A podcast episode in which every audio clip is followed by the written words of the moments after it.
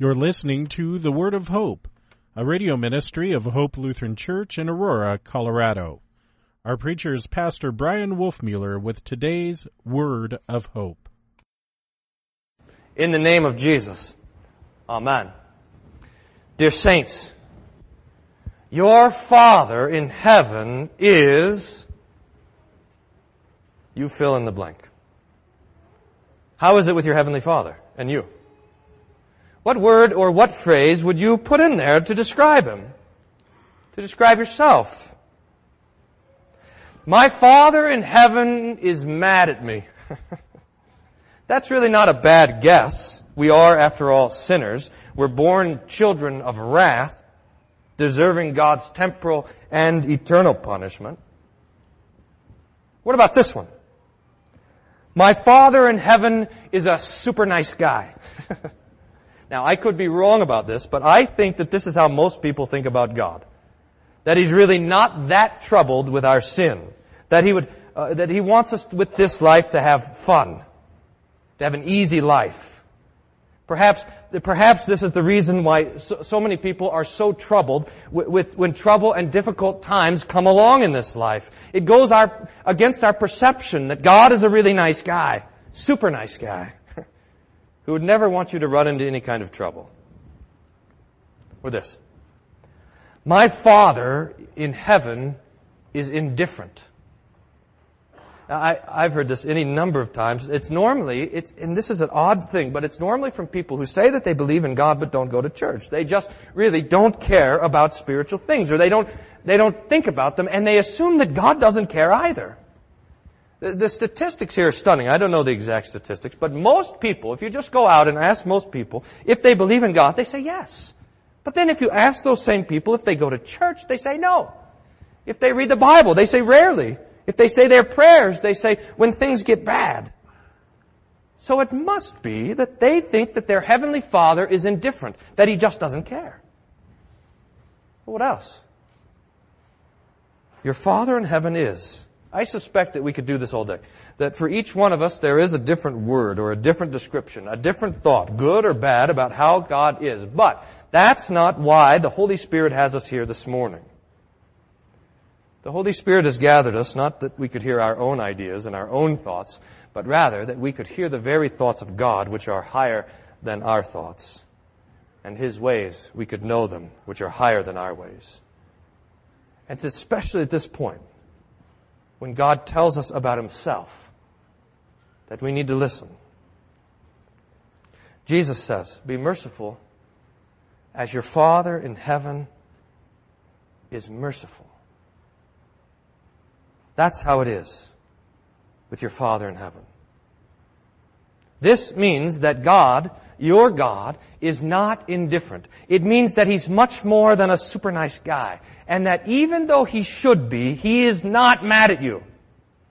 In fact, in that one word, mercy, we really find all of the law and the gospel that we need. For when Jesus describes our Heavenly Father as merciful, He's not just teaching us about God, He's also teaching us about ourself. Watch, it's like this. To be merciful means to hold back a punishment that is deserved and to show a kindness that isn't deserved. So if God is merciful, it must mean that we need mercy. If God is merciful, it must be that you, that you need His mercy. If God is merciful, it has to mean that we've deserved a punishment that He is holding back. And that we have not deserved a, a kindness that He is showing to us. So, if God is merciful, then we must be sinners who need mercy. Do you see it? So that if God uh, wants to be merciful, you had better first know that you are a sinner in need of mercy. If you want a savior, you would better, uh, you better first recognize that you need saving. It's all there in this word, mercy. In fact, I would say that most of the words that we use to speak of the Lord's kindness, that we use to describe the gospel, have the law there, sitting there, implied in them. Forgiveness, for example, implies that we have sin that needs forgiving. Grace implies that we don't deserve a thing, not a single good thing from God. The word Savior implies that we're damned and that we need saving. The word Redeemer implies that we're slaves that need rescue. The word Atonement implies that God is angry against our sin and that His wrath needs to be stilled. In all of this, the idea is that you have to know that you're sick before you go off to the doctor. As Jesus said, uh, those who are well don't need a physician, only those who are sick. Imagine Imagine you went to the doctor, and after looking you over for a few seconds, this doctor goes over to the drawer and pulls out a saw and starts cutting off your arm. you would, I hope, this is advice I'm giving, if this ever happens, you would run for the door like nobody's business. But if after looking you over for a few seconds, the doctor says, you've got some sort of terrible crazy disease in your hand, and unless we amputate your arm right away, you're going to be dead before the sun sets, then you go over to the drawer and take out the saw and hand it to them. so with Jesus. When he says that your Father in heaven is merciful, he is calling you a sinner in need of mercy. But he's not just talking about you. The good part is that Jesus is talking about your Heavenly Father.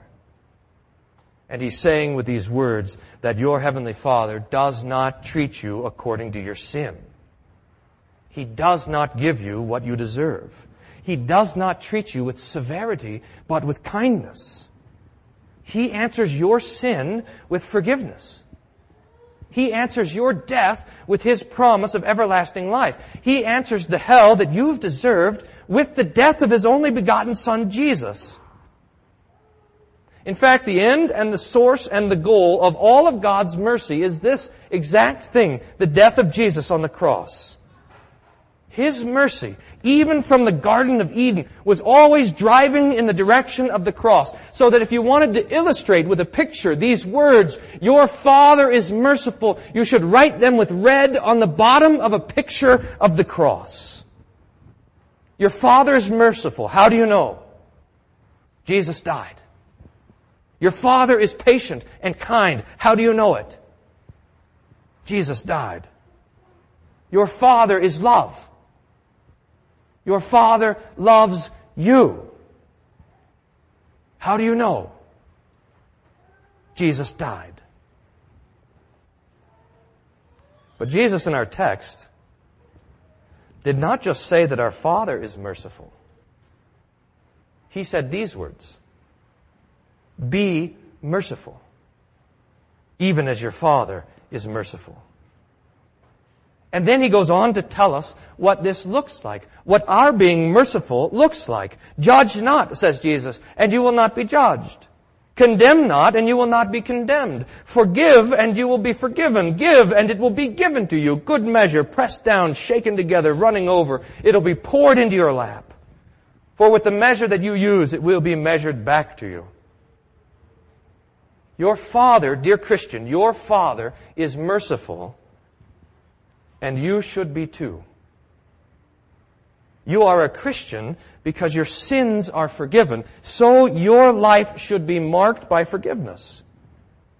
You are saved and have the promise of eternal life because your Father is gracious and merciful. So you should be merciful to your neighbor, to your friend, and to your enemy alike.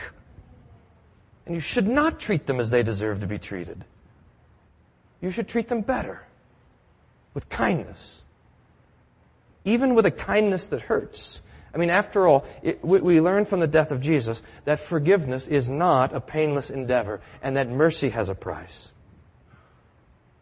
Jesus at another place in the gospel tells a parable to help us understand this. There was a man who had a neighbor who owed him a few hundred dollars. You remember this? And this man went to the neighbor and demanded the money from him, that he pay everything that he owed right away. And this, as we look on, is not that strange.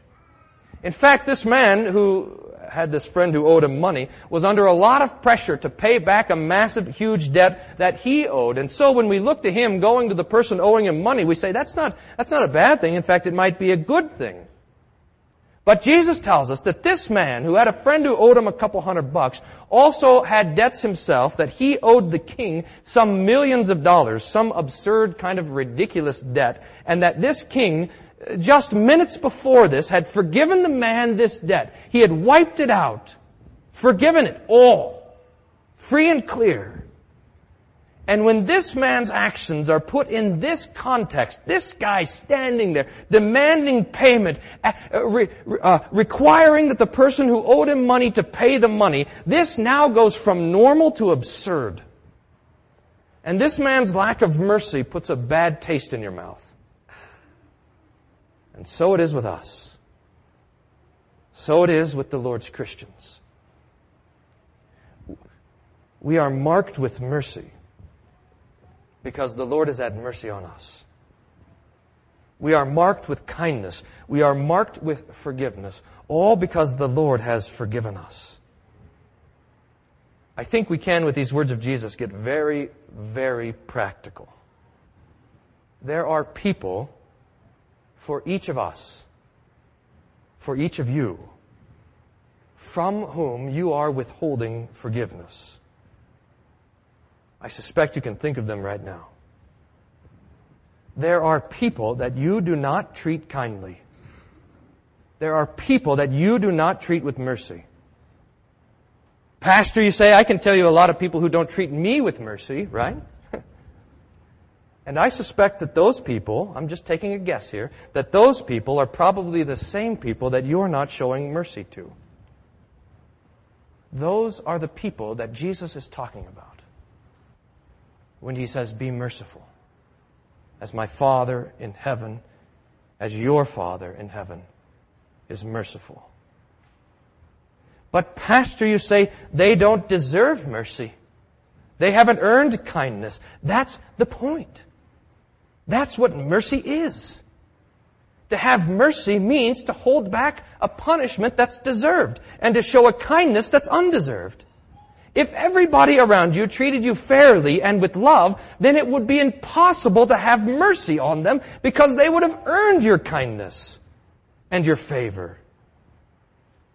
So it is that as soon as Jesus tells us to be merciful, He is telling us how it will be in this world, how it will be with our neighbors, how it will be with your neighbors, how we will be sinners living among sinners, and that we will be sinned against. You will be hurt. You will be, in, you will be insulted and neglected and despised. You will be, you will be shamed and every manner of evil will happen to, to you. And you will be tempted to anger. You will be tempted to lovelessness. You will be tempted to bitterness. Jesus knows all of this. He knows all of this about you. And he says, be merciful as your Father in heaven is merciful. This is when we're to be merciful. When we are sinned against. When we are hurt and spoken ill of and treated poorly and insulted. This is precisely when you are to show mercy. Because Jesus has shown mercy to you. So he would have us know before everything else that our Father in heaven is merciful. That our Jesus is crucified, dead, buried, and raised. That your sin and every last one of the sins that you have ever committed against God and your neighbor, that your sin is forgiven. And that you are undeservedly loved by God by the knowledge of, of this and the comfort of this promise that your Father is merciful, the Holy Spirit brings you comfort. And the Holy Spirit works in you to conform your heart to the mercy of God and to begin to show mercy to your neighbor and kindness to your enemies.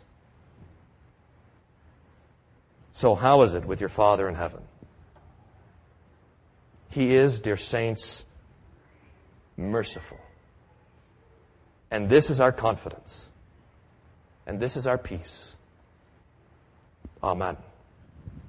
Now may the peace of God, which passes all understanding, guard your hearts and minds through Jesus Christ our Lord.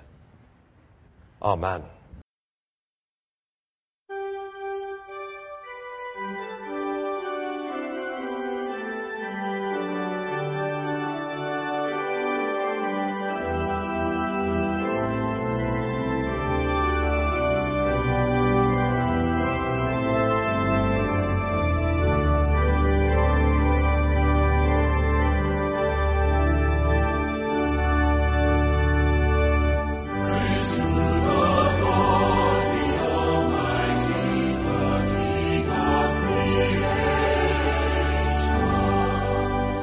We hope you were blessed by today's word of hope. Hope Lutheran Church is located at 1345 Macon Street in Aurora, Colorado. Their weekly schedule is as follows. Sunday morning worship at 9:15, adult Bible class and youth Sunday school at 10:45 a.m. On Tuesday mornings there is a matin service at 8:30 a.m. with a Bible class to follow at 9:30 a.m. You can find out more about Hope Lutheran Church at www.hope-aurora.org. That's www.hope-aurora.org. Until next time, may the Lord bless you and keep you in His grace.